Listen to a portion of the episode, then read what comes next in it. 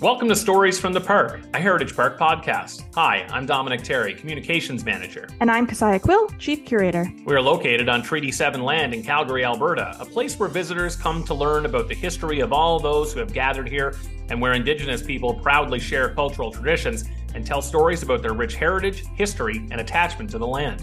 Terry Fox's Marathon of Hope in 1980 spanned 143 days, which saw Terry run a marathon each day and as the popularity of the run increased, people would also be increasingly drawn to Terry, following his progress across the country. One of the constants on his journey was the Van of Hope, a Ford Econoline that followed behind Terry as he made his run, becoming a place of refuge for him after long days on the road. Terry had two traveling companions on his journey his good friend, Doug Alward, and his younger brother, Darrell. The three would travel together until Terry's journey came to an end in the Thunder Bay area after an astonishing 5,373 kilometer run in the name of cancer research. The van is on display at Heritage Park until January of 2024, and we spoke to Darrell Fox about their time in the van and its significance in the Marathon of Hope.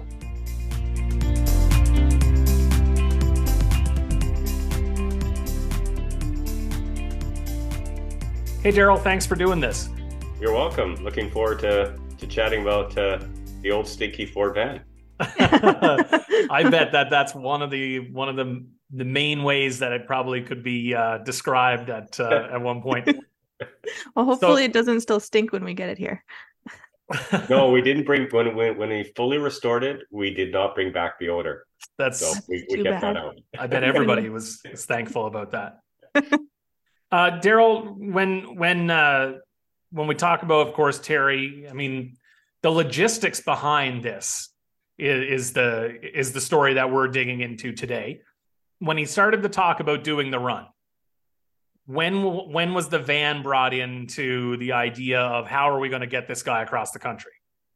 Well, yeah, that that entered in fairly early after Terry made the commitment in the fall of 1979 that he was going to run across the country. He started to think about what what do I need, um, and certainly the uh, a vehicle surfaced very quickly, and uh, he he started a, a letter campaign looking for, and it was Terry really. There it was a it's it's interesting when I reflect back on it, just how small the the group was that. Um, was responsible for organizing, you know, the pre-run activities. And it was really just Terry. Terry was the lead. He relied a lot on on good friend Doug Alward who traveled with him during the Marathon of Hope, and also his, his girlfriend at the time, Rika Noda, who um, was responsible for the the letters themselves. You know, they were certainly Terry's thoughts and ideas, but uh, Rika was the the one that put pen to paper, and a letter was sent to to Ford of Ford of Canada and um, they actually replied and they they expressed an interest in supporting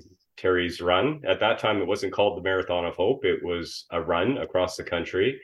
And um, Terry was uh, offered a, a, a, Ford Econoline van on loan. It was never actually mm. given to Terry. It was it was a loaner vehicle to him. So he was pretty excited and and happy when when that uh, confirmation was received.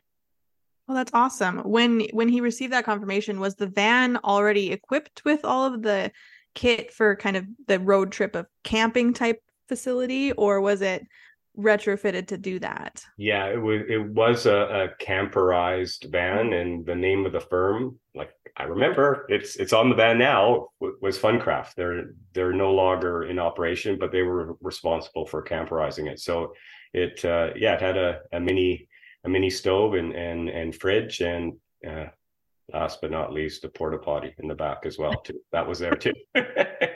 so there wasn't very much that was needed then to prepare the van for the trip. It kind of came as one kind of thing and just ready to go. Ready to go. Yes. Um, it, it's, it's actually fascinating, Dominic, to look back on it now when I have a chance to, to take a peek at it and, and to think like it was tight for just two you know young adults let alone a third that arrived me later uh, on uh, you know on the scene. It, it's very cramped space but yet three of us slept in that van. It's, wow. it's unbelievable. When i look back now i just can't fathom. And for some reason terry got the big bed. He got the lower lower bed whereas doug doug and i there was a, a bunk bed above terry's bed below.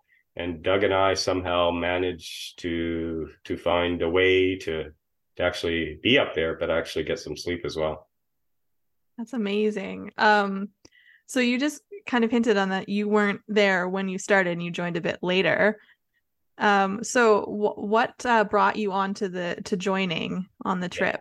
Yes. So um, you know, Terry was meticulous in preparing for the Marathon of Hope. He had his route prepared. He had approached people to support him, the van. He had gas vouchers. He had fundraising, raised some money for for uh, for the trip as well. But what he didn't prepare for was living away from home for the first time mm-hmm. with his mm-hmm. best friend, twenty four seven in a very tight space. Mm-hmm. so it quickly became apparent that if someone else didn't join the Marathon of Hope, there would be a Marathon of Hope murder. so, so they they looked around and and saw who potentially was available, and guess what? I went by default. You know, I was the only one available. I was happy to get out of school early. High school was my final year of high school, and wow. I was on my first flight ever to St. John, New Brunswick on May 31st to be the third member of the Marathon of Hope. Wow. So when you guys, so then you you join Terry is obviously he's doing like a marathon a day, eating. Give us the logistics of what a day looked like on the road. Yeah, days were long. Um, you know, the the alarm clock went off at 4:30. I'll repeat it again for effect. 4:30 a.m. I was not I was not tickled by the, the start time. You might have got a you might have got out of school early, but it wasn't no, fun. was not prepared for that. But that's the time that Terry had to wake to to run, you know, 42k 26 miles every day. Um, so the days, the running days were really long. Um, like I was 17, I was exhausted. I wasn't running 42k, mm. um, but Terry was. Um, and so, you know, 4:30, wake up. Five o'clock usually was when Terry would start to run because we usually would have to, like that van. That van was so critical to to the Marathon of Hope. It marked every Marathon of Hope mile that Terry ran. It was there. Terry would use the van, you know, at the end of the day in the in the maritime provinces when when time was more on his side to to go for a drive and listen to some music. We had tape cassettes, Hank Williams and Dolly Parton, which I regretted because I, I, was responsible for that. So, um, but uh, but this gave Terry a chance to just get away in in the van.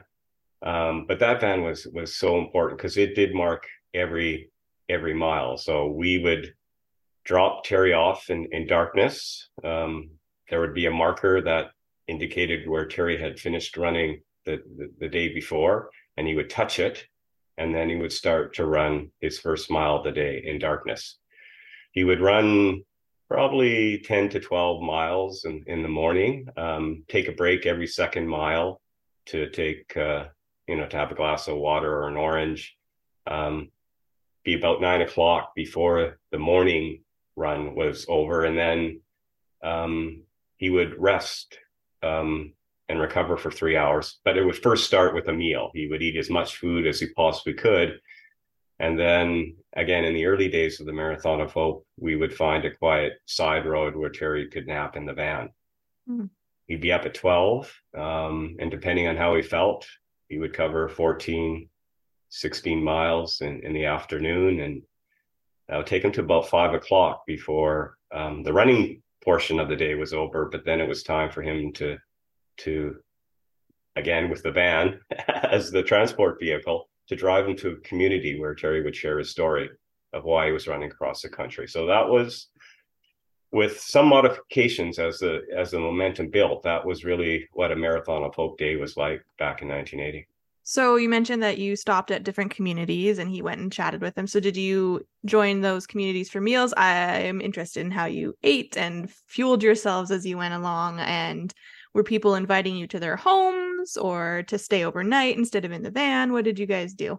Yeah, yeah, yes, please, and thanks to the meals because Doug was also given the loose uh, term of of chef, and he and he's the only person who could do, do damage to canned foods. He was horrible. He was terrible. so I was always quite excited when a, a, a free meal was offered, and that and that really happened uh, more so pre pre when I arrived. Like in Newfoundland, people were constantly inviting the boys, as I called them, into into their home for for a meal. And um, when things picked up, the momentum just didn't allow for that because of all the community engagements that Terry had to speak at. But there was usually a meal involved in that activity too. And the other the other aspect of food, which was really helpful, was how generous restaurants were. I mean, I I arrived on the scene of the Marathon of Hope with fifty dollars in my pocket, and I had thirty two when when Terry was forced to stop running just because of the generosity of people giving giving food and and mm. uh, and and accommodations and and so on. It was uh, really amazing. So there were nights that weren't spent in the van. There were not. Yes, yeah, Dominique. Especially as as again momentum built for um, the Marathon of Hope, we would get donated accommodations. Um, Terry's preference was always the van because that was a bed he was familiar with. He, mm. you know, if we could find a quiet side road, he knew he could get some sleep. Whereas a hotel or a motel, you didn't know who your next door neighbor was going to be. You didn't know if you'd be beside a major highway. Um, you didn't know if it had AC air conditioning when you know when summer arrived.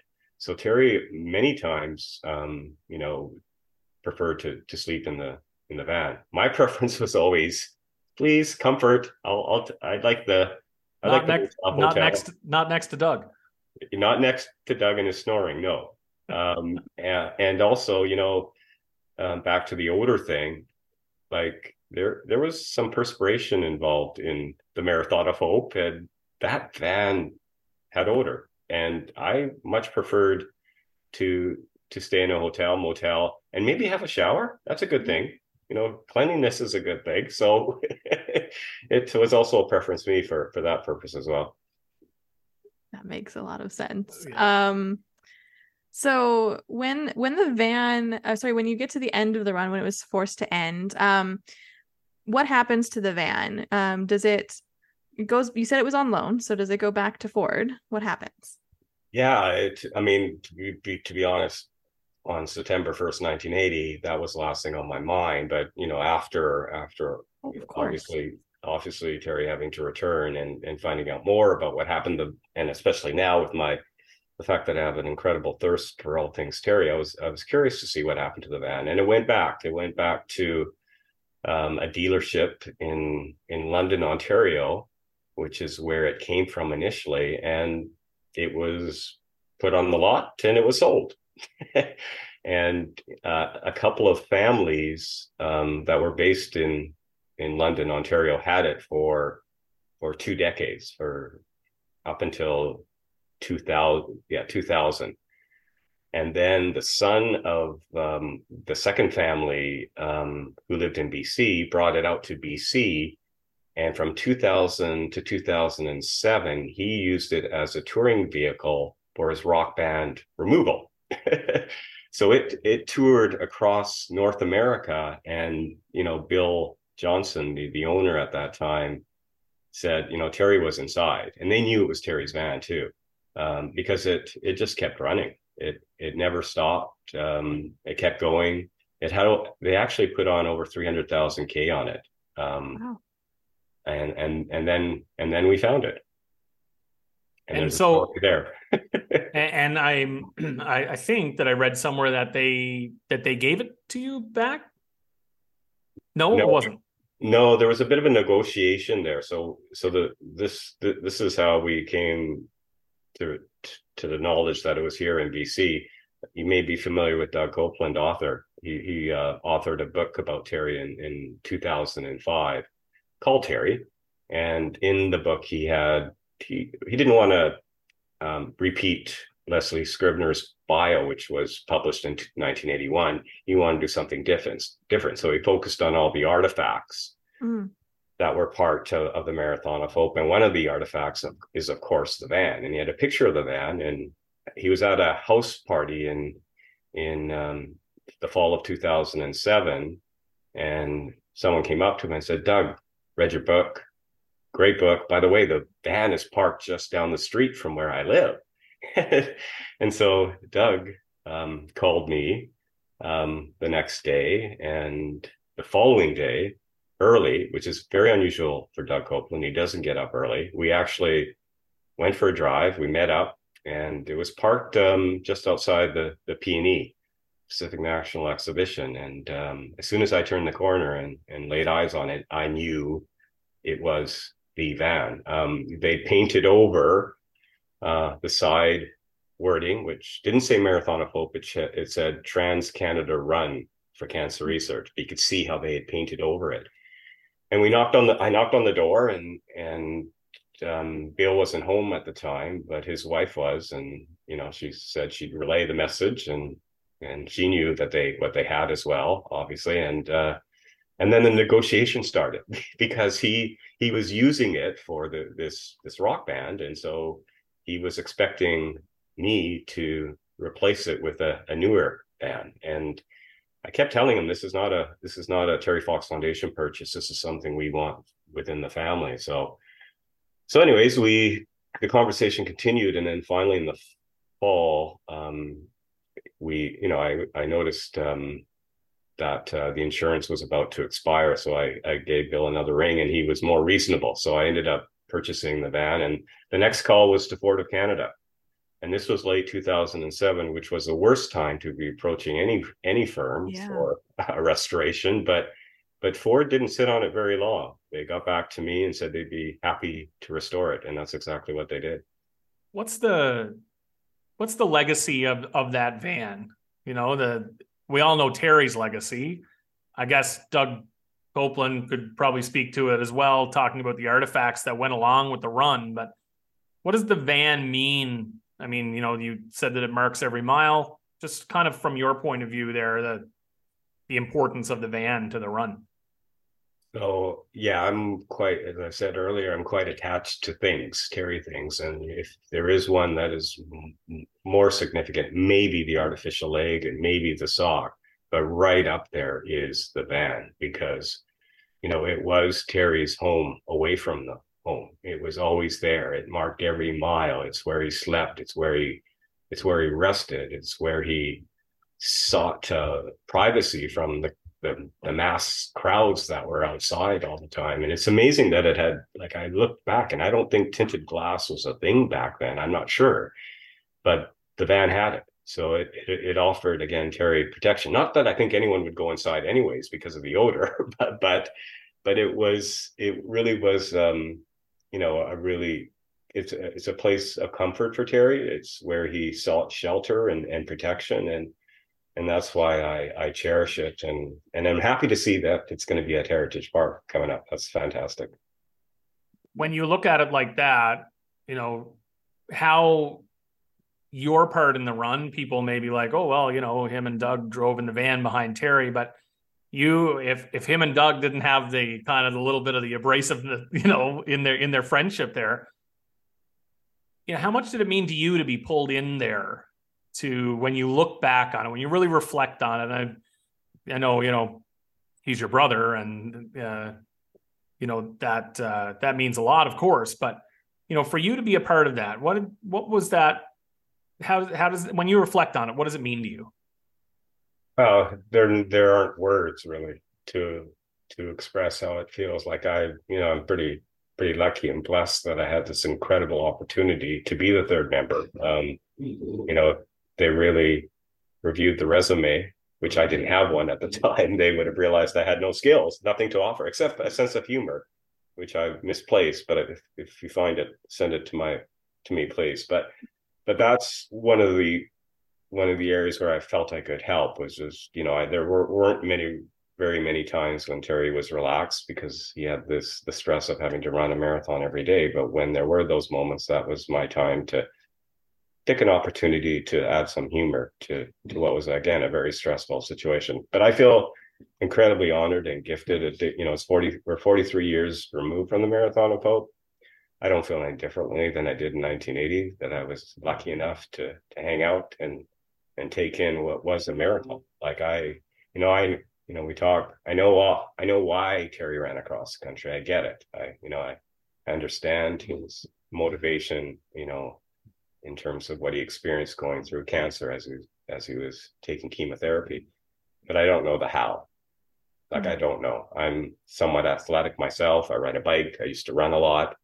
I don't have the answer to how he ran 42k on a prehistoric leg made for walking. Um, I don't have that answer, and that's um, that's what I continue to to search for. Actually, um, and actually, we're we're in the process now of working on a, a new book where we're we're um, we're going to publish excerpts from Terry's Marathon of Hope journal, 143 wow. journal entries, and it's been quite incredible because it's been a, a, really deep deep dive for us. We're we're going back and meeting with those both during the Marathon of Hope and pre-Marathon of Hope um, that um, were Terry's friends and mentors, and it's given me a sense of more of a sense of the how because the people that were associated with Terry were all very incredible people, incredibly competitive people too, which is which is I think you know they they Rick Hansen is one example, obviously, of someone that uh, Terry had as a as a friend, and it it has helped to answer that question because I think uh, you know you need a you need a circle of friends and family to accomplish great things. And that's always what Terry talked about too. I'm just one member of the Marathon of Hope. And he was speaking to all the people that that got him to St. John's, Newfoundland on April 12th to start the Marathon of Hope. Amazing. Thank you so much for sharing your story with us and a little bit more about the van. We're very excited to have it at the park. Awesome. Thank you. Enjoyed it. Thank you. Thanks, Darrell.